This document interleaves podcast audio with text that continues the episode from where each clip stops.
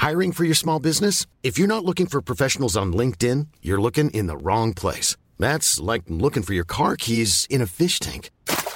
LinkedIn helps you hire professionals you can't find anywhere else, even those who aren't actively searching for a new job but might be open to the perfect role. In a given month, over 70% of LinkedIn users don't even visit other leading job sites. So start looking in the right place. With LinkedIn, you can hire professionals like a professional. Post your free job on linkedin.com slash people today.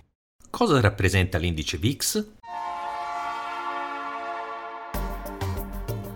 La Finanza Amichevole, il podcast che semplifica il concetto ostico della finanza per renderlo alla portata di tutti, curato e realizzato da Alessandro Fatichi.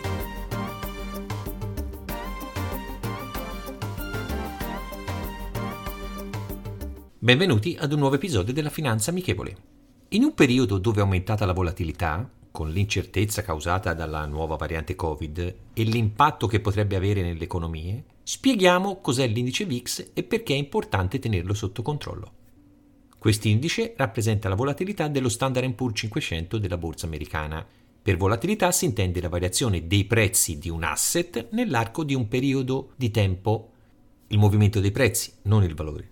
Quindi maggiore sarà la volatilità e maggiore sarà il rischio dell'investimento in quel determinato asset finanziario, con un possibile maggior guadagno o maggior perdita.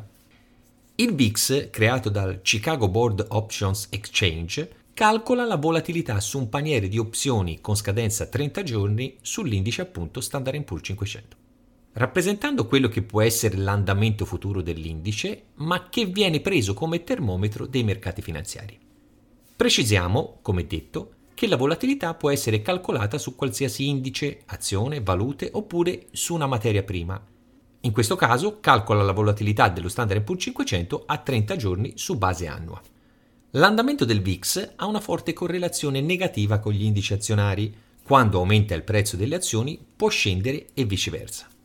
È stato definito l'indice della paura, ma non deve essere valutato esclusivamente in un'unica direzione deve essere anche interpretato positivamente nel caso di diminuzione della volatilità, in questo caso le previsioni sono di un mercato tendenzialmente rialzista. Per dare un'interpretazione a questo indice, la soglia sotto 20 viene considerata come un valore di mercati stabili e tendenzialmente rialzisti, mentre valori superiori a 30 significa che è presente una forte volatilità. Facciamo delle analisi pratiche.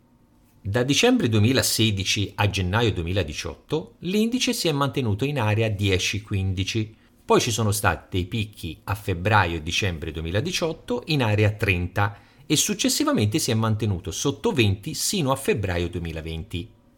Possiamo verificare come in questo periodo ci siano stati ritorni positivi sui mercati azionari, con l'avvento della pandemia, a febbraio 2020 l'indice è passato da un valore di 13,68 il 14 febbraio 2020 a 66,04 il 20 marzo 2020, il momento peggiore dei mercati finanziari. Il 29 maggio 2020 l'indice era tornato a 27,51. A parte qualche picco sopra 30, sino a novembre 2021 si è mantenuto spesso sotto area 20 e è tornato a salire in queste ultime settimane superando quota 30. La chiusura del 3 dicembre 2021 è stata di 30,67. Quindi possiamo definire il VIX come un indice previsionale dei minimi e massimi dello Standard Poor's 500. Quando è a valori bassi significa che siamo in una fase di mercato rialzista, bassa volatilità, sinonimo di rischio ridotto. Quando siamo a valori alti il mercato potrebbe iniziare a soffrire con l'aumento della volatilità. Però non deve essere considerato in maniera così asettica. Ci sono molti aspetti da considerare per capire se siamo di fronte a un'inversione dell'andamento dei mercati. Certo è che questo indicatore rappresenta un importante riferimento nella valutazione previsionale del mercato americano e di conseguenza degli altri mercati finanziari. Per investire su questo indice, gli strumenti che è possibile utilizzare sono gli ETF, quotati anche su borsa italiana. La citazione di oggi è la seguente. La fortuna è cieca e il denaro non ha odore, dicono i proverbi comuni. Ecco perché i finanzieri si sforzano di perfezionare il tatto. Jean-François Paul Lafitte. Rendiamo la finanza amichevole. Vi aspetto.